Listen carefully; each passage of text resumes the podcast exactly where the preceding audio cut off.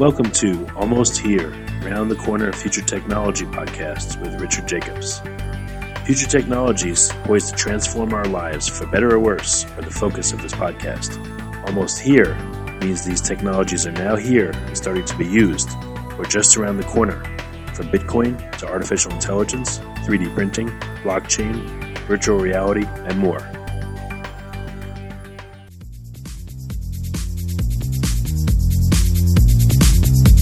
Coming to Dallas, Texas, September 14th, 15th, and 16th, 2018, the Blockchain and Future Tech Expo.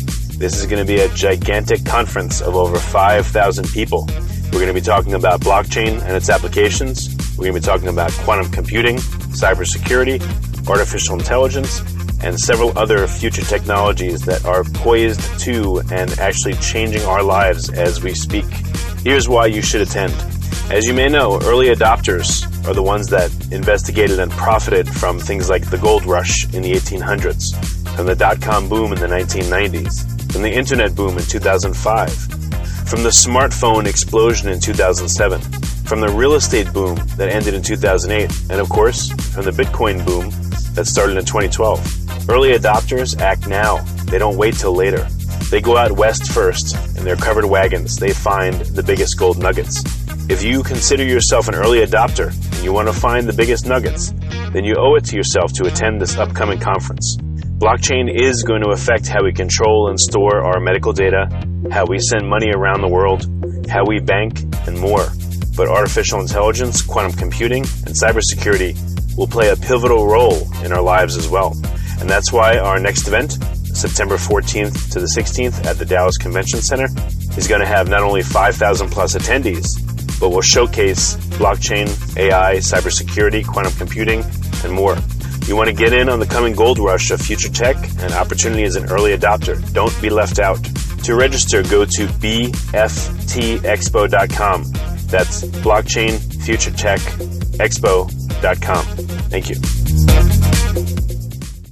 Hey, this is Richard Jacobs with Future Tech Podcast. My guests today are Andy Kieatiwong, the CEO, and uh, Riley Weeks, the CSO, Chief Science Officer of Arc Engines. How are you guys doing? We're doing well. How about yourself? Great. Thanks for having us. Yeah, yeah thanks for coming. So, uh, you know, I always start off with the basics. Uh, what, what is Arc Engines? What's the premise of it? So, Arc Engines is a manufacturer and designer of rocket engines and propulsion systems for both launch vehicles uh, and satellites. So, we we utilize 3D printing and what's called design for additive manufacturing to to mm. optimize and enhance the performance of these propulsion systems.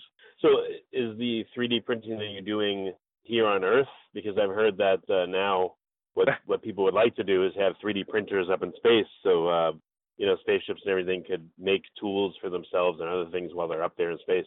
Yeah, definitely. The uh, our, our, printing is here on Earth. We use industry standard metal printing technologies uh, to to create our systems. But I I do know what you're talking about. There are companies like Made in Space. They have a 3D printer on the International Space Station, and that's that's definitely what the uh, trend is. Uh, when when I uh, worked at SpaceX, I've, I've heard uh, instructions given to you know the 3D printing from Elon that you know we want to get this uh, to to be working on on Mars.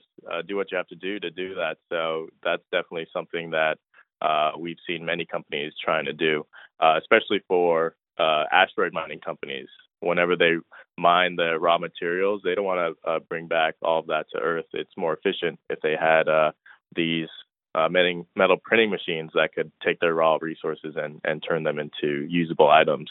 so yeah, you're you you kind of hit the nail straight straight on the head um, with with uh, additive manufacturing.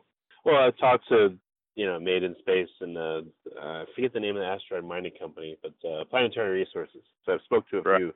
That, that's why I asked for the distinction. So, um, exactly. um, what's the? I mean, I'm sure weight is like probably the biggest factor. Um, I'm sure 3D printing you get much better efficiencies, and you know this is not um, usually mass production. So I mean, it, you know, if you're making one rocket that's going to go to Mars, you don't need to make a million of these uh, of an engine. So I guess 3D printing right. is probably ideal for this kind of application, right? Uh, yeah. So you mentioned 3D printing helping to reduce weight, and that's uh, absolutely true, and and aid on efficiencies. And to to kind of burrow into that a little bit more, 3D printing allows us to optimize geometries using sort of a, a biomimetic design process. So the, the internal geometries of the engine are far more efficient and actually uh, mimic those found in nature, blood vessels and things like that. And so that that's really, really where, the, oh yeah, uh, that's really where the, uh, the the 3D printing shines is the ability to make those sorts of geometries because standard subtractive techniques cannot get the the smooth curves or or the the complex shapes that 3D printing can.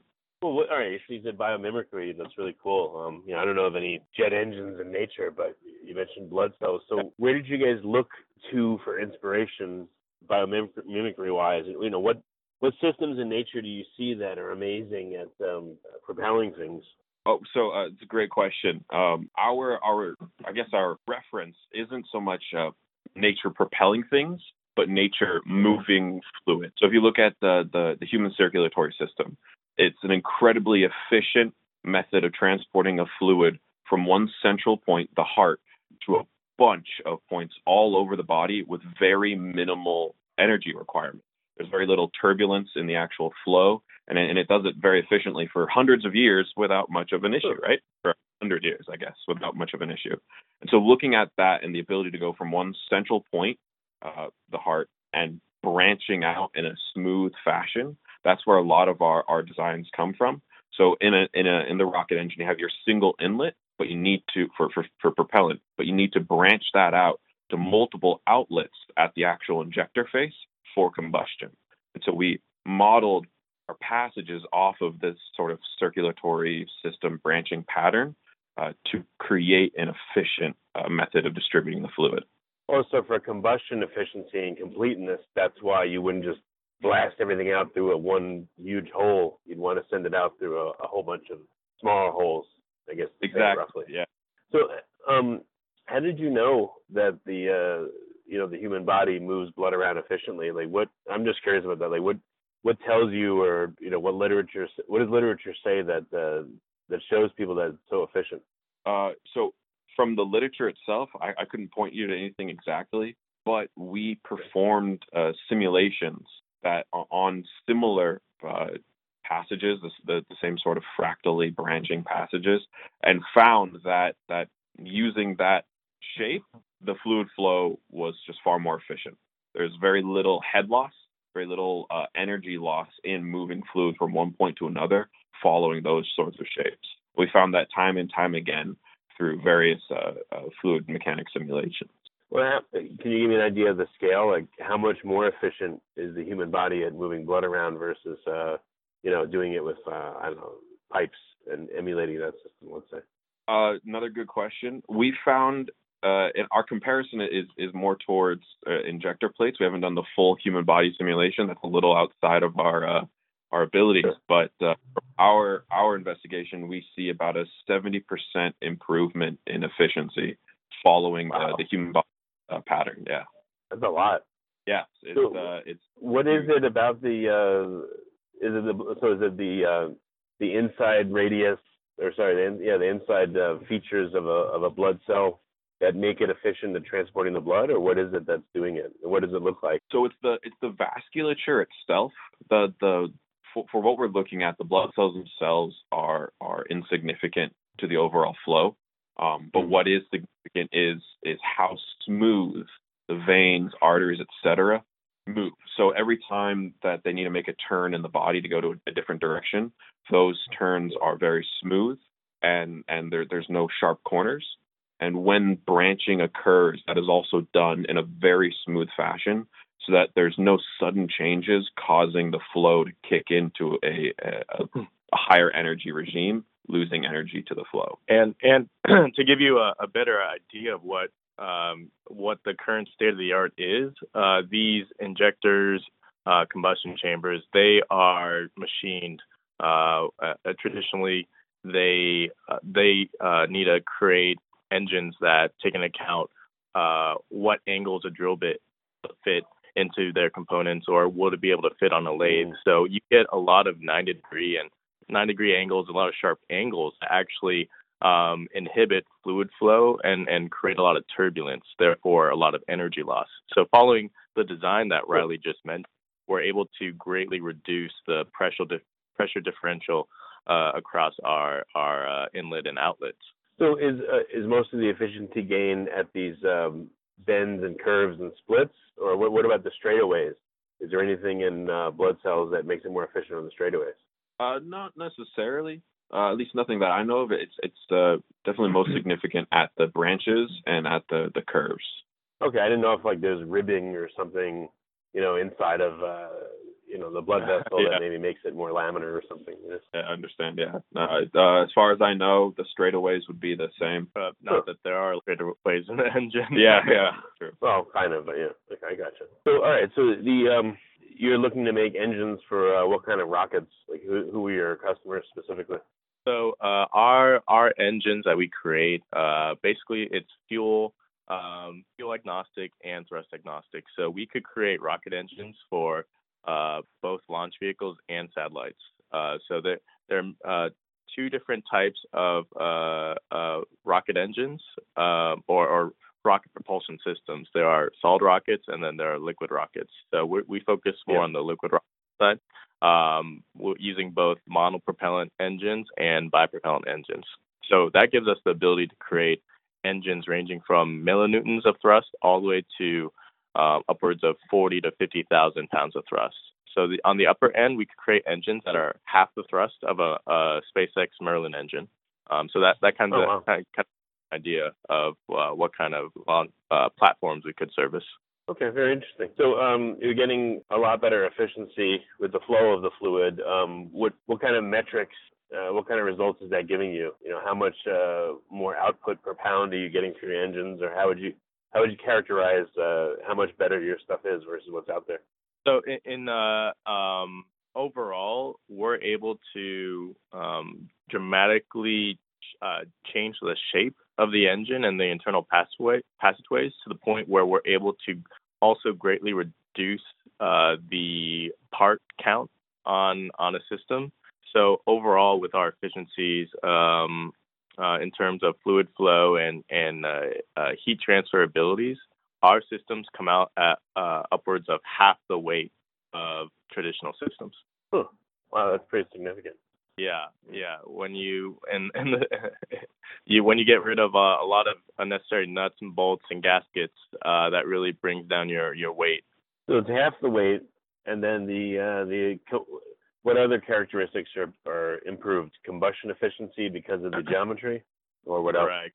Combustion efficiency, but also um, we're able to have a uh, cascading benefit throughout the whole system because, like Riley said, we have a upwards of a 70% reduction in energy loss in in our uh, engines. That means that we need less energy to move the same amount of uh, m- uh, fuel mass.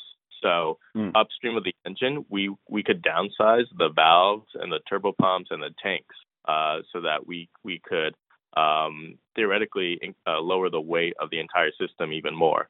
Uh, so uh, and that's all stemming from the basically the heart of the rocket inside the the motor and the engine. So what um you know when it when it comes to going into space, I'm sure every uh, ounce matters tremendously. Like how important is it to reduce weight and to uh, be able to make things more efficient? It's pretty much the number one priority. I mean, if you look at uh, one one of my favorite examples is uh, on on the space shuttle. Uh, the original space shuttle, that that huge tank that is attached to, everyone knows it as as orange or like a sort of an off brown. That used to be painted white. Well, they realized that if they just didn't paint it, just paint, they would they would be able to save 200 kilograms, and that was worth every cent. Sure. So I mean, on a space shuttle, that thing is huge. It's massive, but 200 kilograms, and and they did it. So every every pound, every ounce matters. It's uh, behind the safety of the payload. That's pretty much the number one priority is making things as light and efficient as possible. Yes, and essentially for every kilogram that you eliminate from the engine, that's either another kilogram of fuel or another CubeSat that you could have on on your in your payload. So weight really does matter in these systems. Well, do you have any metrics, you know, that come from NASA or whoever, like it's, you know, a hundred thousand dollars per kilogram or something saved, or anything like that? Yeah, so for for CubeSats, um, it, it costs anywhere between, depending on the service provider, anywhere from forty to eighty thousand dollars to launch one one uh, uh, one unit CubeSat into low Earth orbit. Uh, so regarding, um, say, um, their launch vehicle companies like SpaceX, they're trying to get the the price per pound to be uh, be below what ten thousand or was it a thousand? Am I missing a zero there? uh, I'm not sure. I don't remember off the top of my head. Yeah, around there. Yeah. So if um, for for us uh, being able to reduce the weight of the propulsion system, especially for small launch vehicles, that that could mean increasing the margins of our uh, launch service providing uh, customers by 20 to to 30 percent. Oh, okay. All right, very good. And that could translate to, I mean, per launch. What, what's your guess on what that could translate to in savings? Uh, per per launch, I mean, it, it could um, for there, so there are multiple uh, facets for for uh, lowering the cost for for a launch uh, vehicle uh, service providers. For in terms of manufacturing, um, basically the manufacturing cost gets cut in half for these engines, but also uh, since they are light more lightweight, it provides them a, a greater opportunity to have more payload onto the system. So it just it depends. Uh, of course, it varies per launch but per per launch for say um, um, a rocket class the size of what uh, Electron rocket, um, it it could it could theoretically increase their their margins by a few hundred thousand dollars. Hmm, okay, very good. Are there any launches that wouldn't be possible, or that will now be possible because of your efficiencies that you're going to bring? Uh, so yeah, there there are actually two main types of of uh, uh, uh vehicle platforms that could deliver uh, systems into space. There's your classical uh, uh, rocket, your bipropellant rocket that goes up and then angles, and then there's the uh, hypersonic vehicles um, that that are air breathing and and go at very high um, speeds to, to get into space. So for us, we are actually helping to enable these hypersonic technologies to come online uh, regarding uh, fuel injection and and engine cooling with our geometries, we we could create uh, more or we could actually create the systems that are needed for uh, for some of these hypersonic vehicles to survive uh, Mach 6 and beyond. So that's that's where I say where we're enabling uh, technology for for us. We're we're just getting started with our IP. I mean, there there are things um, w- that we're we're able to uh, create that enables a rocket engine to do things that it can't do uh, today, such as um, ignition, deep, very deep throttling, um, and and durability. Uh, so that's that's in a nutshell, without me angering my CTO, what what I, I could say about us enabling different tech. Oh well, well, the ones you mentioned, what is deep throttling, and what are some of the other? You know, why is it important to go Mach six or above? Okay, uh, that's an interesting question. I'll start with the the deep throttling. Um, throttling is just essentially running the engine at, at a at a point that's not its its intended high efficiency design point. So most engines operate around their 100% throttle range, which is maximum thrust, maximum flow rate through the engine. Deep throttling is throttling down to very low percentages of uh, its like design point thrust. To get the exact uh, point where deep throttling starts, I think it's around 20% of, of maximum efficiency. But uh, being able to throttle that low uh, allows you to have a, a, greater variety in, in, in mission and payload and allows you to greater mm. control the engine by being able to fluctuate that engine to just the right thrust required. Because if, if all of your engines operate exactly at 100%, you really need things to go just right, and control becomes some some issue. Right. If you could so think it's of like, the, it's like having a race car where you can only it's like having a car or a race car where you can only floor it. You can't you exactly. know, gently move yeah. forward or backwards. You know. Yeah, yeah. It's uh, okay. You can only floor it. It gets really tricky when you're trying to park. So yeah, well, exactly. You, okay. when you try to imagine what kind of uh, vehicles that these very deep, uh, low, uh, deep throttle engines uh, enable, if you could imagine any spaceship or, or vehicle from a science fiction game or film, that's that's pretty much what these engines will be able to do. Yeah. Where you see them all having the main engines, but they're able to just kind of creep up and steady and, and dock with some port or, or land on some rock floating in space. that's all enabled by by deep throttling. Okay, wow. And then what about uh, the Mach six threshold? You know, why why do you need to go even faster than that or that speed? So for uh, for for launch vehicles, they need to uh, uh, attain a certain uh, delta V in order to achieve orbit, low Earth orbit at least. And uh, the way um, hypersonic vehicles that want to launch payloads into orbit, how they work is that they utilize the oxygen in the atmosphere in order to uh, enrich their fuel burning process. Typically, for normal launch vehicles, they bring their fuel and oxidizer with them on the vehicle. Uh, for hypersonic vehicles, they need to go at such high speeds and um, utilize the oxygen in the air to enrich their their uh, uh, the fuel combustion within their engines. So they don't carry any oxidizer with them. Um, so that's why they need to go at such high Mach numbers to obtain the delta V needed to launch their payloads into space, but also to collect enough oxidizer to to sustain the, the burn of their very powerful engines. So that that's why um, uh, they, these vehicles you know travel super fast. Changes when you go that fast. Exactly. yeah, yeah. That's that's yeah. That's exactly my point.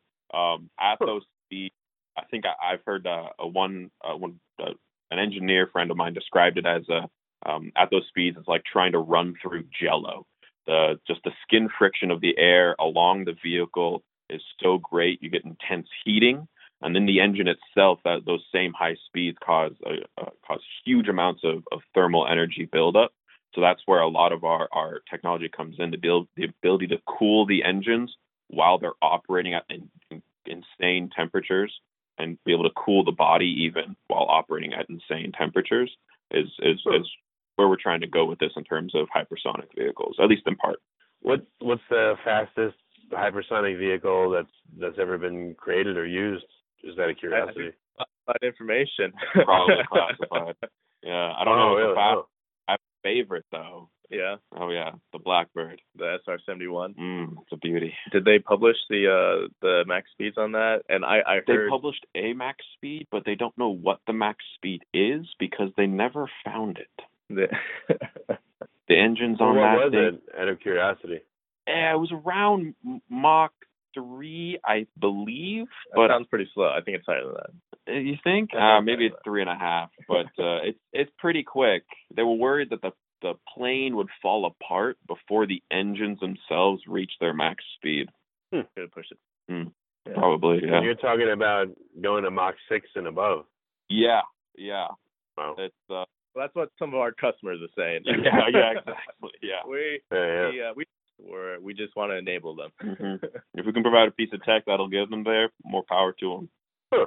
Interesting. Okay. What what kind of temperatures are developed at the skin of a of a rocket once it goes, you know, Mach one, two, three, four, five, six?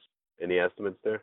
Um, we need to bring in our CTO for that to answer that question. Yeah. So the the the skin temperature. Even ballparks, you know, thousand degrees, five thousand.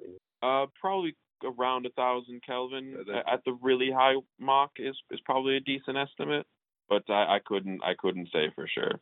Hmm. Okay. So w- yeah. where are you guys at uh, production wise? You you just have concepts built? Have you actually made parts for engines that have flown and you've seen the performance increase? Is this at the wind tunnel stage? Like where are you at with it?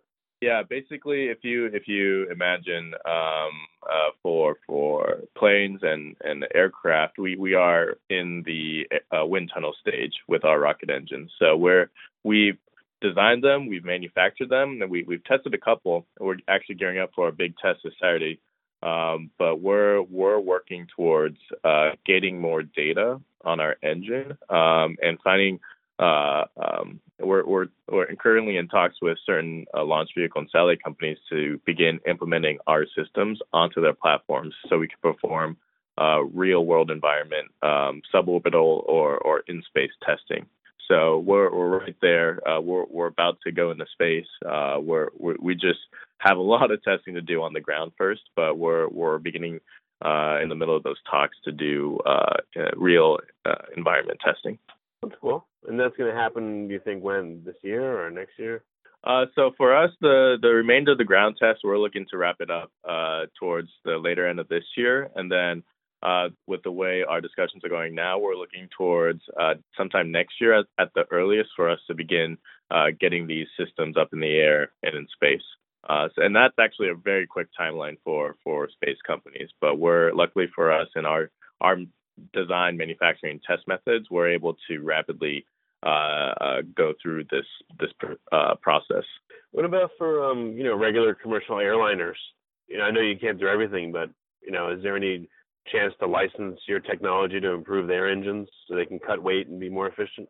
Uh, yeah. So for uh, other types of engines, you're you're talking about uh, um, uh, a bi, uh, twi- uh, bypass engines, turbo uh, fan, turbojet engines uh, using uh, compressors um, and and turbine blades. So for our technology, basically we boiled down the rocket engine to its core functionalities, which is moving fluid and heat around um, and shaving weight wherever we can while maintaining uh, maintaining a certain safety factor. So when you boil it down, our IP can actually benefit any high performing system that has critical heat or critical fluid flow, and you find that in a, a turbojet engine bypass uh, uh, engine. So uh, yes, to answer your question, um, we can license our technology to improve uh, certain components, such as uh, a turbine blade with cooling uh, internally, or other areas inside the combust, uh, combustion section of the engine. Uh, we we just as a startup, as you know, we're we're ma- maintaining our focus on on the rocket engine part, but yes, in in the long run, we're we're looking towards licensing our IP and tech to to improve other systems outside the space industry. Okay. All right. Very good. Um, any other interesting developments coming that you can comment on, or uh, or it's all you know? You gave me the generic plan, and that's that's about all you can say. Um, let's see what's exciting. We we're bringing in our own metal printer soon. Uh, uh, so far we've been contracting out our, our manufacturing, so we'll we'll soon have a EOS M290 here on our uh, in our facility at UC San Diego. So that's that's exciting for us. yeah, yeah, that's that, that's gonna be awesome. Um, wait for that. Uh, yeah, yeah, I could have asked uh, more about the printing itself. Can you do composite printing, or is it just the metal parts and then they need to be assembled, or you know, what's the next the next gen and the metal printing itself? Right. So uh, yeah, that's that's a that's a great question, and and the way we shape our our technology tree and patent portfolio is actually based on what we see on the horizon for for metal 3D printing. So right now we see uh, homogeneous uh, metals materials uh, that are able to be printed. Um, uh, and, and the, the main materials are uh, aluminum, titanium, stainless steel, high nickel alloys, um, on on the other upcoming, we see copper and niobium and some other exotic metals uh, being able to be 3D printed. Um, but further out, we see um, metal print technology such as um, uh, functionally graded metals uh, that that can be printed. So this is, um, for example, you start your print off or one section of your wall with a copper for high heat transferabilities, and then you you mm-hmm. slowly grade uh, the copper um, to a different material, such as a, an Inconel high nickel alloy with uh, really good strength properties. So we, we see uh, that technology as up and coming uh, in terms of metal printing, and, and we've we've based our like I said our, our technology and and uh, technology tree around what we see coming up. So we're we're pretty excited about um, the, the the metal printing technologies out there. And you mentioned earlier in this uh, in this podcast, printing in space and off world so zero gravity or, or microgravity printing is is something we, we know is being worked on as well. Um, so we, we see a lot of a lot of exciting developments coming up in this field. I know an idea just occurred to me. I don't know if this is like ridiculous, but oh, is there any benefit to printing while moving? You know, 3D printing at high speeds or something while you're moving. Would there be any benefit uh, to that? So there's um necessarily because I don't think it would it would actually affect the print at all it's as soon as you have a constant velocity, it all just becomes an inertial reference frame. And... Yeah, it's all it's all relative. Right, right. Are you talking about high high speed as in you're you're in orbit, or are you here on Earth in a in a Concorde airplane going at high speeds and trying to print something? I mean, uh, either I don't know. Again, it just it just popped into my head. I know it would take uh, I, thought to see if it's uh, useful at all. It just popped in my head. That's all. Yeah, yeah, no, no, no. I, I, I see what you, I, I see what you mean because we, uh, in, in our conversations, uh, of course, with defense, they, they want to get metal printers out in the field, um, and it, it, it would make sense for them to look into technologies that enable them to have a good 3D print. Uh, for example, onboard a carrier. When you when you're out there in the in the in the in the ocean, you you you see a lot of uh, you, you imagine people getting uh, seasick. Imagine these metal printers uh, going up and down with, with all the, the waves and, and motion. So there are, uh, um, and I know there there's tech, and the, the Navy's been actually uh, investing some uh, quite a bit of money into that that kind of technology. Um, 3D printing while in motion, um, whether aboard a ship or out in the field or or going at high speed. So you you, you actually hit on something pretty important, and that's um, the the ease of of, of metal uh, or or 3D printing in general, taking it wherever with you, not not just in space, but here here on Earth. Um, so yeah, that's that's something that um, I, I, I almost forgot about, but something that we're we're uh, we've definitely known about. Yes, I guess stabilization would be really important. Yeah, absolutely. Uh, in fact, one of the interesting things is looking at the, the different properties of each of the methods for printing and how they handle movement and and and changing orientation. For example, the the mm. print style print method that we use is called DMLS, direct metal laser sintering, and it, it essentially laying down thin layers of, of metal powder and using a laser to to trace the pattern of the print out and slowly build up powder layers until until you've melted out your piece. Now that mm. is incredibly sensitive to vibration and movement, so it's probably not the kind of thing that you could easily put on a on a, a space station or an aircraft carrier, especially because it's highly reliant on gravity and accelerations remaining zero. Um, whereas okay. the FDM printing, which is sort of that the classic um, plastic printing that most people know about, those are mm. really quite resilient to accelerations and, and, changing in movement. So those that's the kind of printing that are, is actually currently up on the International Space Station and is probably the type of printing that will be best suited for uh, the military move application because its resilience to movement. Yeah, it's funny. I had a picture in my mind of uh, you know years ago in the movie Jackass, they were trying to tattoo one guy while they were driving off road in a jeep. you know, so the, yeah, anyway. it's basically that with the with the the powder printer. Everything moving all over. What you'd end up with is probably just a mess of gobbledygook and not your actual part. Hmm. Okay, well, very good. So, what what's the best way for uh, interested parties to contact you? Uh, so for interested parties, they could e- shoot us an email um, at info uh, at arc-engines.com. That's uh, info at arc uh, uh. Or they could give us a call um, at 858-869-9683. I um, so that that those two methods are the best way to contact us. So leave us a message. Um, we we're happy to talk to to other parties, interested parties out there. We're we're all geeks at heart. So whether it be hmm. business wise or technology wise, we, would be happy to discuss. All right, guys. Well, that's great. Well, I appreciate you coming on the podcast. Yeah, thanks for having us, Richard. Yeah, thanks, Richard. Coming to Dallas, Texas, September 14th, 15th, and 16th, 2018. The Blockchain and Future Tech Expo. This is going to be a gigantic conference of over 5,000 people. We're going to be talking about blockchain and its applications. We're going to be talking about quantum computing, cybersecurity, artificial intelligence, and several other future technologies that are poised to and actually changing our lives as we speak. Here's why you should attend.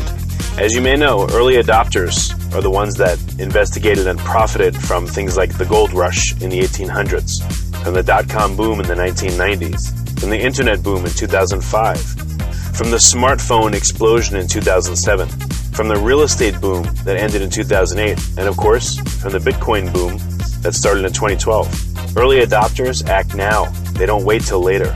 They go out west first, in their covered wagons, they find the biggest gold nuggets. If you consider yourself an early adopter and you want to find the biggest nuggets, then you owe it to yourself to attend this upcoming conference. Blockchain is going to affect how we control and store our medical data, how we send money around the world, how we bank, and more. But artificial intelligence, quantum computing, and cybersecurity will play a pivotal role in our lives as well. And that's why our next event, September 14th to the 16th at the Dallas Convention Center, is going to have not only 5,000 plus attendees, but will showcase blockchain, AI, cybersecurity, quantum computing, and more. You want to get in on the coming gold rush of future tech and opportunity as an early adopter. Don't be left out. To register, go to bftexpo.com. That's blockchain future tech expo.com.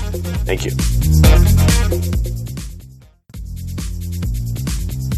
You have been listening to Almost Here, Around the Corner Future Technology podcast with Richard Jacobs.